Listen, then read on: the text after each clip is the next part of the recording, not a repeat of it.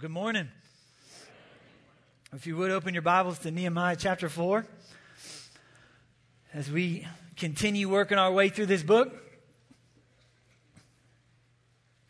And as you can tell from the, the title of this sermon, uh, we're going to study how Nehemiah and the Jewish people dealt and responded to opposition. Uh, that's really what chapter 4 is, is all about. Uh, but before I jump in, I, I just want to address something real quick because I think a lot of us struggle, like when we're studying and we're reading Old Testament books, is we're kind of like, man, what, is, what does this mean for me? Like, what's, what's the application here? Because uh, we're like, man, this is written thousands of years ago. Uh, like, there's this guy, Nehemiah. God tells him to build a wall. He's a good leader. He trusts God. He prays a lot. He overcomes some adversity. And they end up building the wall. And you're like, cool. and then you put that book back on the shelf. And that's about all you think of it. Um, but we have to remember that while Nehemiah was a real historical person with real experiences, this isn't just a biography written about a man. No, the words on these pages have been inspired by the Holy Spirit in order to equip us right now in 2019 for every good work. So there's a word for you this morning in Nehemiah 4. There's a word for me that we need to hear. And the fact of the matter is, we all deal with opposition. In some way, shape, or form, all of us in this room, we deal with opposition. And I'll say this anyone who seeks to faithfully live for God is going to experience some opposition. Jesus says in John 15 20, if they persecuted me, uh, they're going to persecute you. It's just part of the Christian life. It's part of what it means to follow Jesus. Ephesians 6 says that our battle's not really against flesh and blood, but it's against this invisible spiritual realm that impacts every decision that you and I make. That which is good, that which is God honoring, will always be opposed because we live in a broken world. And I'd say that even right now, uh, there's opposition going on, even as I'm speaking, even as we open up God's word. There's opposition that wants to keep us from getting anything out of this and just tuning out. For the Christian, the, the question isn't, will you have opposition? No, instead, it's what are you going to do when opposition arises? When opposition pops you in the mouth, how are you going to respond? If we're going to persevere well in faith, then we've got to learn how to respond to opposition. And if you're like me, I've still got a lot to learn. I don't do real well with opposition. And so there's stuff that I'm trying to learn from Nehemiah 4, just like you. So Nehemiah 4, we're going to see opposition come in three main forms. We'll see opposition through ridicule or mockery. That's verses 1 through 6. Then we're going to see opposition through conspiracy or threat. That's verses 7 through 9. And lastly, we'll see opposition through discouragement or fear. That's verses 10 through 12. And then 13 through 23 is essentially how Nehemiah and the people of God respond to all this opposition. So, with that said, before we jump in, would you bow with me as we come before the Lord?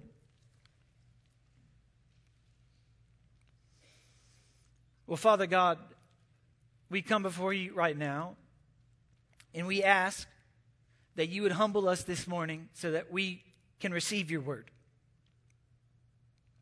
And we also pray that you'd be gracious and that you would stoop down and you would teach us this morning through your inspired word. And we pray this in the name of Jesus. Amen.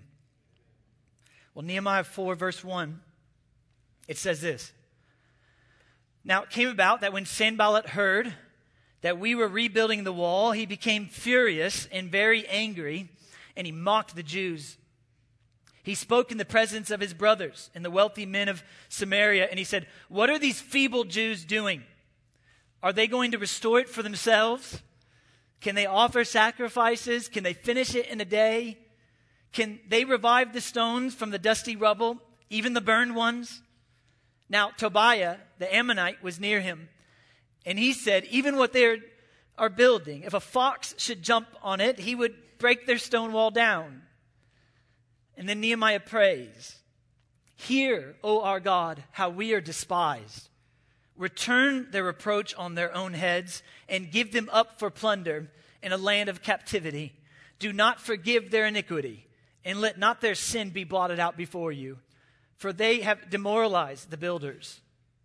So we built the wall, and the whole wall was joined together to half its height, for the people had a mind to work. Well, let's pause real quick and just examine our first form of opposition, which is the opposition of ridicule that arises in Nehemiah chapter 4. And this ridicule comes through two main characters. The first one is Sanballat, who is the governor over the nearby province of Samaria. And then he's got his little sidekick, Tobiah, who was the governor of the nearby province of Ammon. And for some reason, um, when I pictured these two guys, I picture the two bullies from the movie A Christmas Story, right? You got the red haired bully, and he's got his little sidekick bully, and they're always picking on Ralphie. And then the best part of the whole movie is when Ralphie just destroys the dude, right? Just owns him. I don't know. I, when I think about these two guys, that's what I think of. But Sanballat is there, and, and he's got his local militia known as the wealthy men with him. And they are just spewing sarcastic, critical mockery towards the Jewish people and the work that they're trying to do. And there's a couple things that I think we need to notice here. Number one is critics usually run with other critics. Critics usually run with other critics. Have you noticed that? They usually they roll together. They travel in groups because they're too insecure. And they got to make themselves feel important, so they'll surround themselves with like-minded people. And I think it's a good reminder for all of us here that you are who you associate yourself with. You are who you associate yourself with. If you are constantly around critical and negative people who tear down others, then you're probably going to become a critical and negative person who tears down others. If you want to be a loving and joyful person, then you need to surround yourself with people who are loving and joyful. And I'm speaking to myself too, because I'm sure a lot of us here, like we struggle with just being critical and negative. And I do too. Um, my wife probably knows that more than anybody. And that's why I, I, try to make an effort to surround myself with people who have attributes that I desire. So, for example, uh, our campus pastor at Stone Oak, his is Will Davis. I'm in his life group. Because if you've ever met Will, he's one of the most peaceful, loving guys that you'll ever meet. Like, I don't know what's wrong with him. but I'm like, I want that. And so I joined his life group because you are who you associate yourself with. And I want to be more like Will Davis. The second thing I want you to notice is that Sanballat and Tobiah aren't just throwing around petty little remarks that are just easy to brush off. Like, no, these are really disturbingly cruel remarks by some really unstable, angry guys. It says in verse 1 that when Sanballat heard what the Jews were doing, he was filled with rage. He was absolutely furious about what the Jews were doing. Uh, these guys aren't just teasing Nehemiah and the Jews, they are trying to incite pain. When Sanballat says, You feeble Jews, at first glance, you're like, Okay, that's not that big of a cut down. Call me feeble. All right, whatever. Um, but if you dig in a little bit more, and if you study this phrase a little closer, you'll find that the verb from which this adjective is derived from stems from other verses like 1 Samuel 2 5, where it talks about a woman who is barren, or Isaiah 19 8, where it talks about a fisherman whose, whose trade has failed, or Hosea 4 3, where it talks about the inhabitants of a defeated land. So when he says, You feeble Jews, he's mocking them in a really wicked manner. He says, You feeble Jews are like a barren woman who is unable to have kids. You're like a fisherman who can't provide for himself. You're like a loser who lives in a land that has already been defeated. I mean, these are deep, hateful words that are meant to incite pain. There's that old saying that we always teach our kids sticks and stones may hurt my bones, but words will never hurt you. Uh, that's not true. words do hurt you. Some of the deepest pain that you and I have experienced has come as a result of words that other people have told us. So Sanballat says, You feeble Jews, what are you going to do? Are you going to offer sacrifices to your God? Are you going to worship Him? Are you going to give glory to your God? Look around. What stones are you going to use? You mean those broken stones? Those burned stones? Those stones that have already been defeated? What do you do? You just going to revive them? You're going to bring them to life? No, you are who you are. Look at your past. You're a failure, and you always will be. You see, people like Sanballat and Tobiah are dependent upon keeping other people down. They're reliant on the failures or weaknesses of other people. That's where they get their sense of worth. That's where they get their identity, their sense of power. And there's still people like that today. You and I know them. Uh, these guys didn't want the Jews to rebuild their walls. They didn't want the Jews to glorify God because then that would give them hope. And we all know what hope does hope crushes fear. And so naturally, they wanted to keep the Jews down. Because once hope starts stirring, these guys lose their power. Uh, and the same thing is true for Satan. He does the same thing with me, he does it with you, either externally through other people or sometimes just internally in your mind.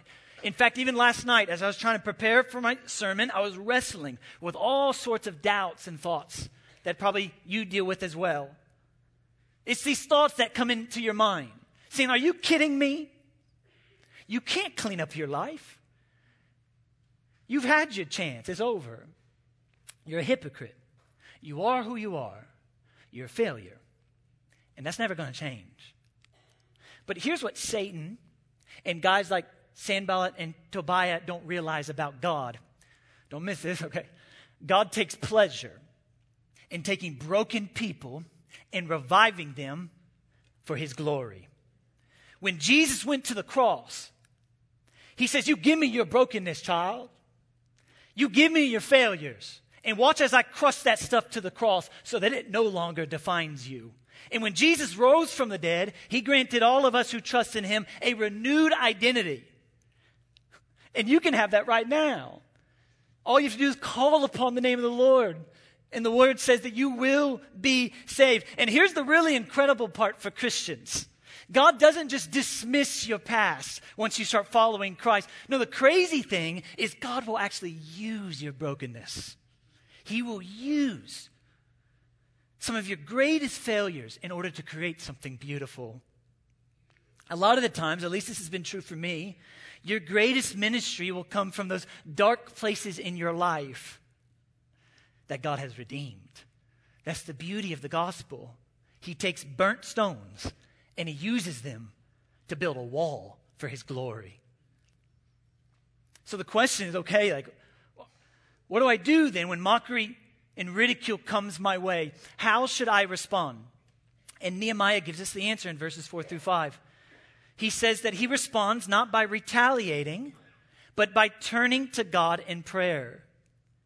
Now, the way in which Nehemiah prays to God is interesting to say the least. He essentially asks God to punish these people in a rather bold way. He says to God, Return their reproach on their heads. Don't forgive their iniquity. Don't blot out their sin. Essentially, he says, Go get them, God. Make them suffer. Not a typical prayer that you hear out loud in the church. I mean, can you imagine after Stephen got up here and you know, starts praying for the tithes and offerings and then says, And God, we pray you would use it to punish the wicked. Amen. Be, it'd be a little awkward, okay? Be a little weird. Uh, but some of you are like, well, I got some people in my life I wouldn't mind praying that for. I'm like, yeah, I feel you. Okay. Um, but, but what's really going on here? If you read through the Old Testament, especially in the Psalms, you'll see what theologians call imprecatory psalms. And basically, what these psalms are is their prayers calling, calling upon God to curse or punish one's enemies. And really, the heart behind these types of prayers is God, don't let the wicked get away with injustice. Don't let the wicked defame your name. And I think that's how Nehemiah saw it. He said, God, they're not just mocking me, this is your plan. They're mocking you. Don't let them get away for that, with that. And, and I think there's a place for that. I mean, that's a, there's righteous anger there. And there's a lot that could be said. But I'll just say this. In Romans 12 19, it says, Never take your own revenge, beloved, but leave room for the wrath of God. For it is written, Vengeance is mine, and I will repay, says the Lord. Here's, here's the thing in God's economy, nobody gets away with anything. Okay? In God's economy, nobody gets away with anything. Sin always gets punished. Always.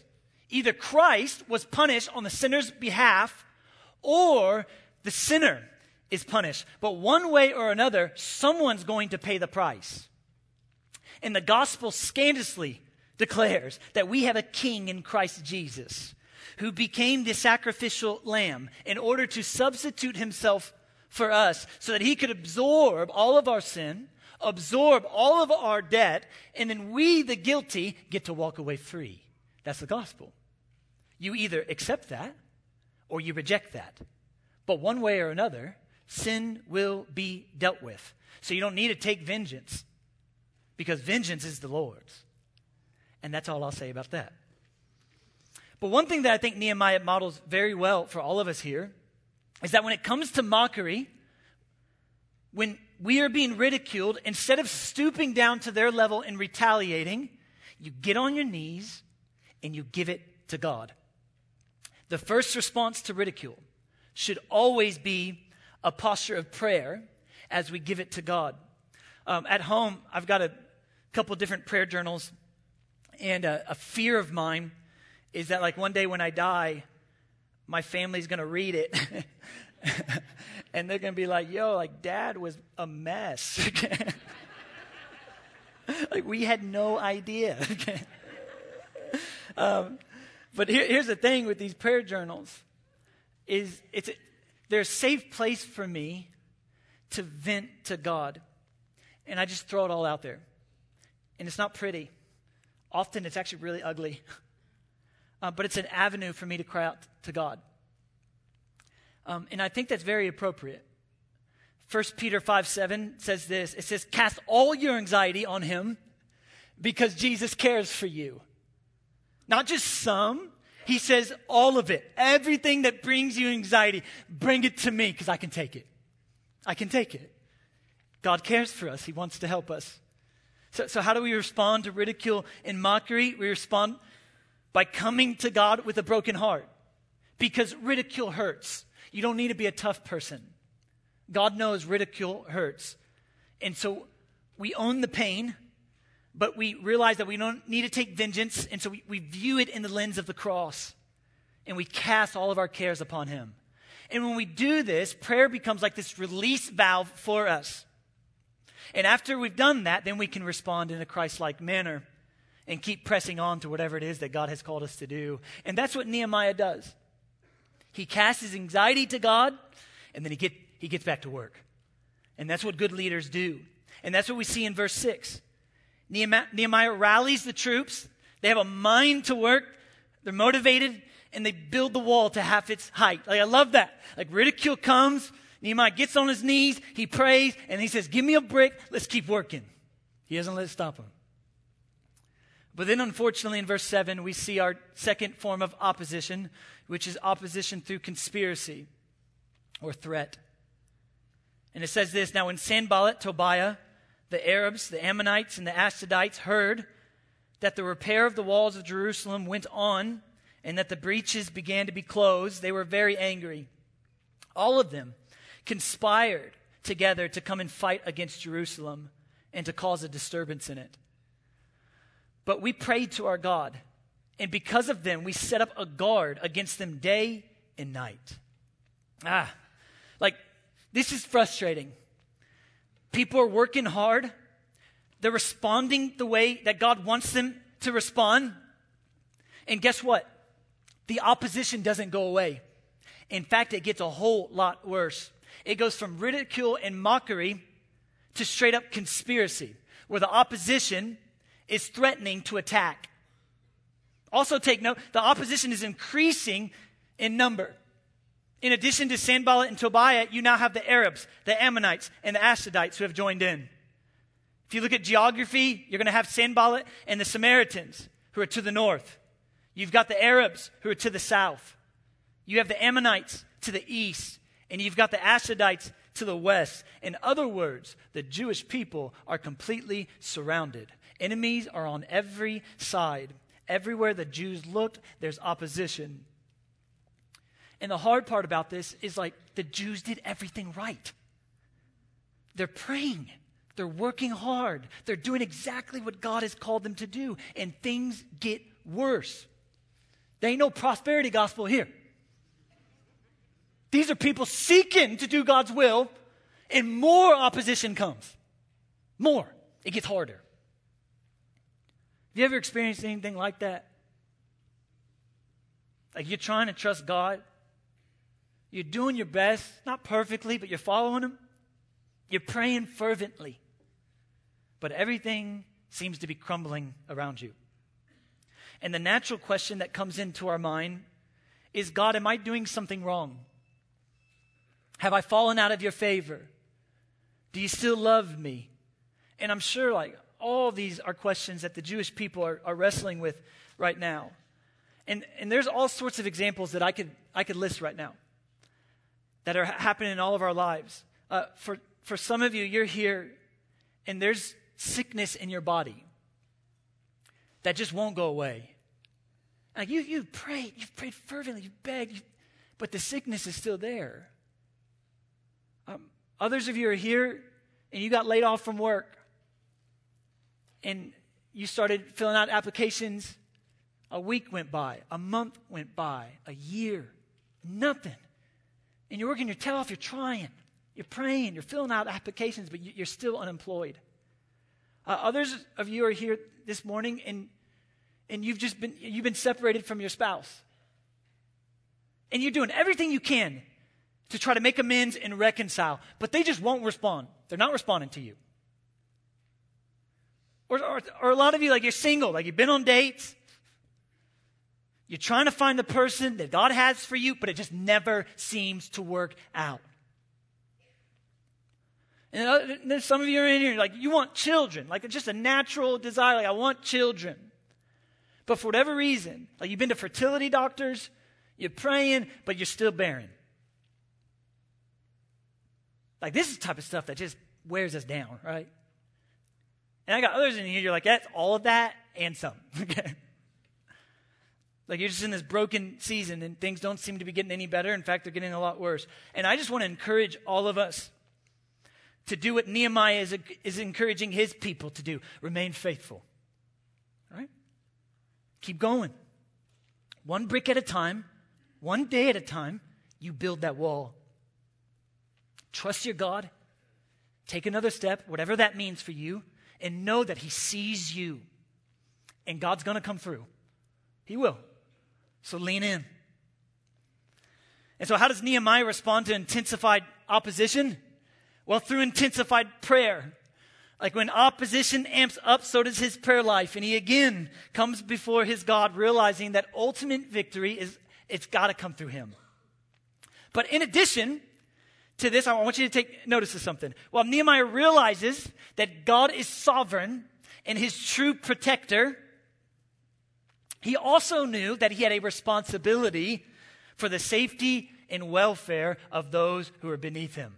So, in addition to prayer, he set up a guard and he prepared his people for battle. There's something really important here that we need to grasp. It's this there's no dichotomy between faith and action. It's not just pray and sit back. That's not what we see here. It's not just praise, leave it to God. No, it's pray fervently with all your heart, but then pre- prepare yourself for battle. And we're going to see that here in a minute. But the Jewish people are struggling, they're having a hard time. In verse 10, it says, Thus in Judah it was said, The strength of the burden bearers is failing, Yet there is much rubbish, and we ourselves are unable to rebuild the wall. Our enemies said they will not know or see until we come among them, kill them, and put a stop to their work. The tide turns in verses 10 and 11. The opposition goes from mocking to plotting to now in verse 11, hey, we're going to kill you. Uh, and then we're going to see our last form of opposition, and I think it's the worst one it's opposition through fear or discouragement. We see in verse 10 the workers are worn down. The words are written in the form of a poem so that you can feel the emotional weight of what they're saying. They say, Our, our strength is failing. There's too much rubbish or work to be done. And then the discouraging words, We are unable to rebuild the wall. Fear and discouragement has just gripped the Jewish people and it's sapped all the life out of them.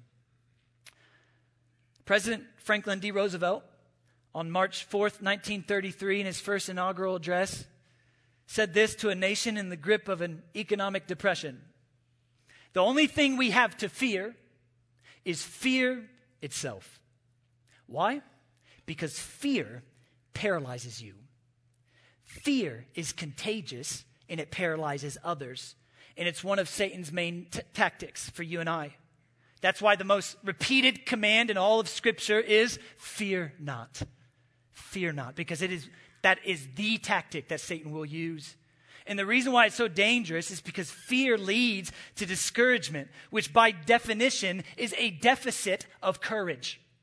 That's what discouragement is. It's a deficit of courage. It keeps you from going forward. It keeps you from taking bold steps of faith.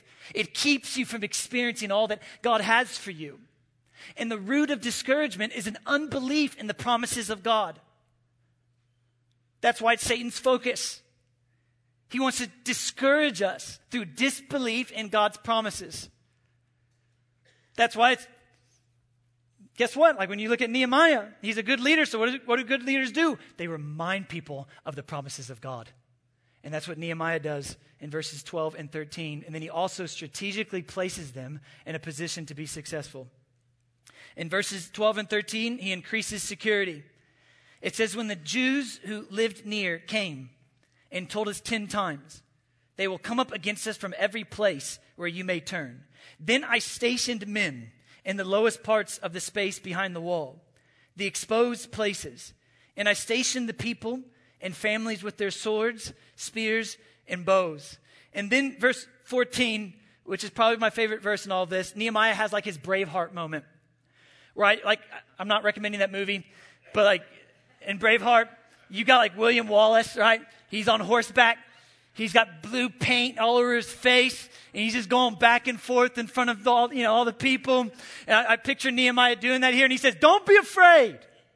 Remember your Lord, who is great and awesome, and fight for your brothers, your sons, your daughters, your wives, and your houses. Freedom! And then he just runs. Okay. That, that doesn't happen here.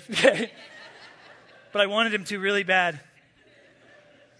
But it's just like, it's a really powerful moment in Nehemiah, where once again we see this relationship between the sovereignty of God and personal responsibility. Remember your God, their sovereignty. The Lord is your rock. His plan will not be thwarted. But fight for your family. There's personal responsibility. It's not just trust your God and sit back and do nothing. No, it's trust your God and take up your sword.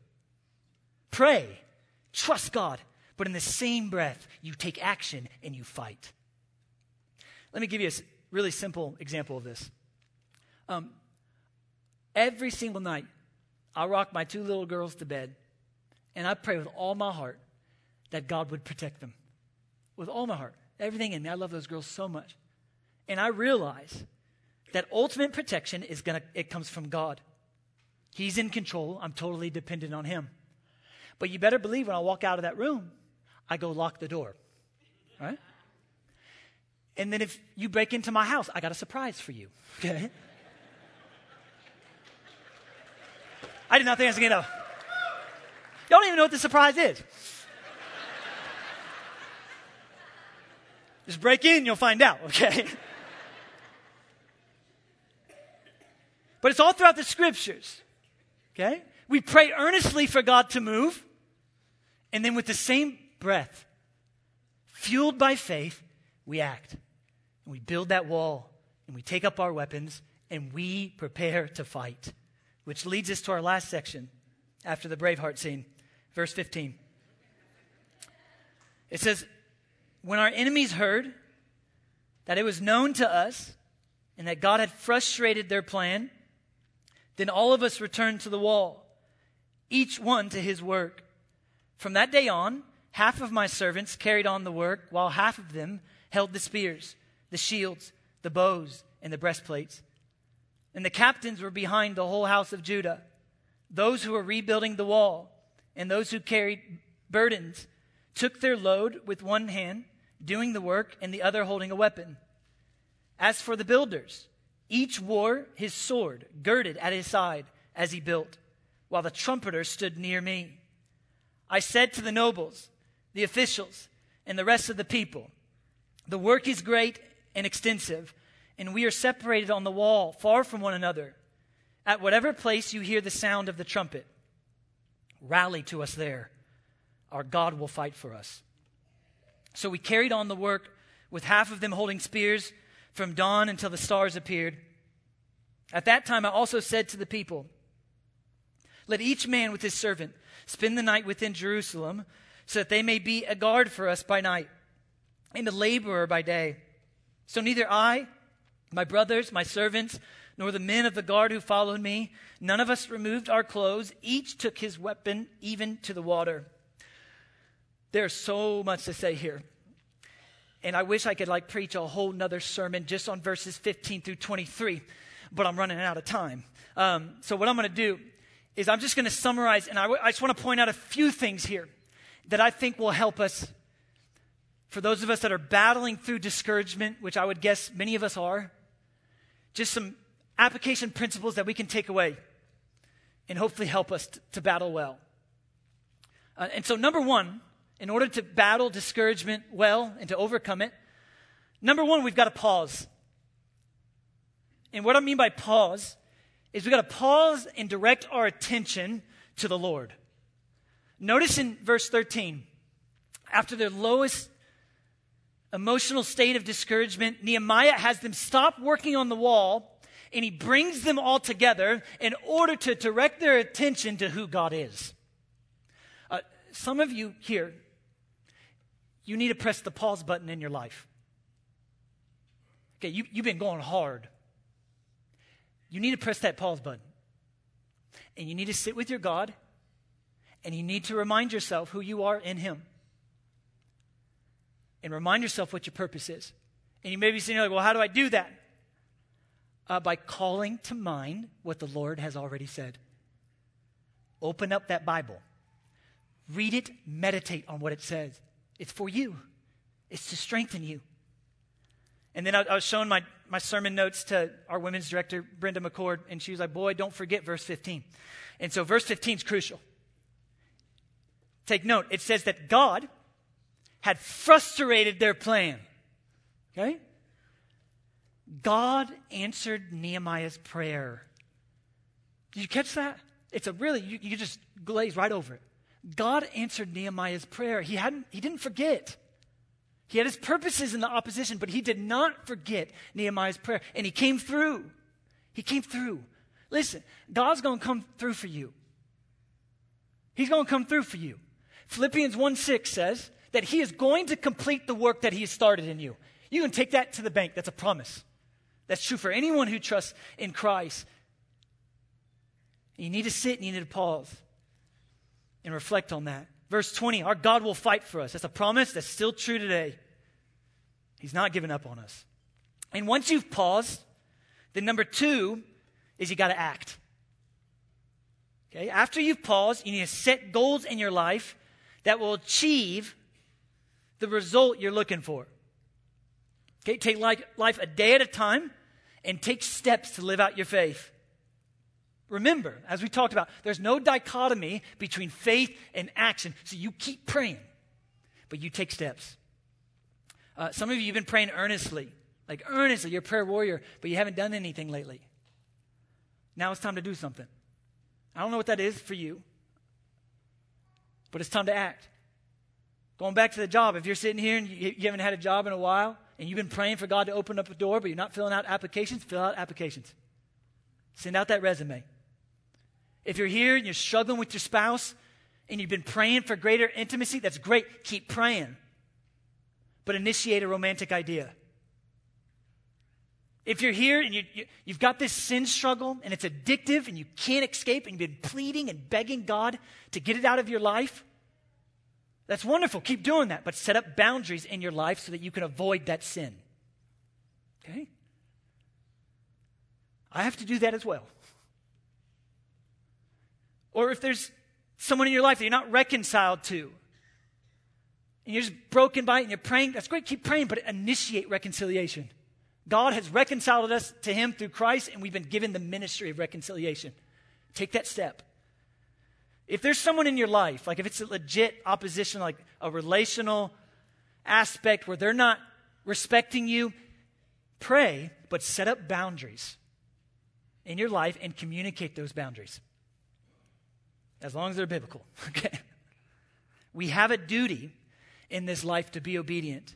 Our choices and our actions matter. You see that all throughout Scripture. So take your sword, get out your hammer, and go to work. And then the last thing, and I'm done. Pause, act, and the third thing, if we're going to overcome discouragement, we've got to rally. We've got to rally.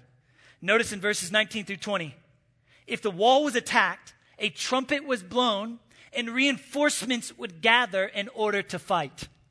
Okay? If we are going to overcome discouragement, we have got to fight together. We are never meant to fight adversity all by ourselves. It, it, it doesn't work like that. Um, a couple years ago, I was at a gym playing basketball with my brother, and uh, I don't remember what happened, but he got in an altercation with another guy. And so instinctively, I ran to my brother's aid, okay? And I had this guy come up to me. He had grabbed me. He's like, bro, chill. Like, chill out. And I was like, no, like, this is family. This is my brother. And the guy said, oh, yeah, that's true. And he let me go, okay? he let me go. Because it's universal, right? Family stands in the gap for one another. Okay, you catch that? Family always stands in the gap for one another. The church, this ain't some business. This isn't some organization. This is family. We family. And some of you are hurting right now. Like you've got opposition in your life that you can't and you weren't made to overcome by yourself. You need your family. You need reinforcements. But the reason why you don't have reinforcements is because you haven't blown that trumpet. Some of you need to blow that trumpet this morning and let people know I'm hurting. I'm struggling. I can't do this. And let the church come around you and lift you up. And they'll cast your cares before the Lord for you. And so, my question for you, and I want to end with this, is who are those people in your life who will rally with you? Who are those people in your life who will rally with you?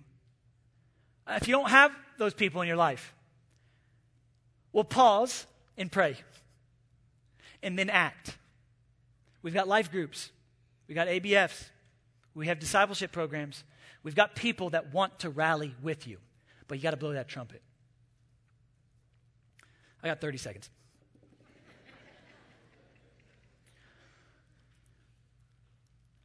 Expect opposition. Don't think it's weird. Don't let it shock you when it comes. Anybody who desires to seek after God will experience opposition. Sometimes opposition might mean that you're actually doing God's will. Okay? Others of you are like, I don't have any opposition in my life. I'm not saying you need to go and look for it, but sometimes that's a pointer saying, well, maybe you're not living strong for the Lord. Because you're going to experience opposition in this life. It's going to come. Now, you don't have to go hunt it down, okay? It'll come. But when it does, you pause and you pray. You come before your God. Know that He fights for you, He's with you. None of your work is in vain. And then you act. You set goals in your life, boundaries in your life, and then rally. Get some people that are going to come alongside you and fight with you. We got to have it. We can't do this by ourselves. Let me pray.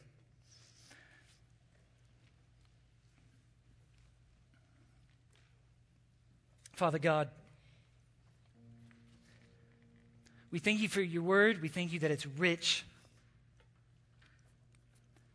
I preached for 40 minutes and there's still a million other things I didn't cover.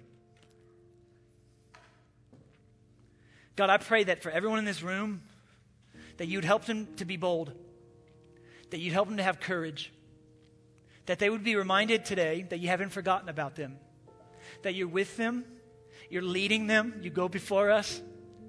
We have a Savior who understands exactly what it's like to suffer. He suffered more than anybody when he went to the cross. He knows how to overcome. So if we'll trust in him, we'll overcome as well. God, give us grace. Give us the desire to pause, to act, and to rally, and to continue in the work that you've called us to do. And we pray all this in the precious name of Jesus. Amen.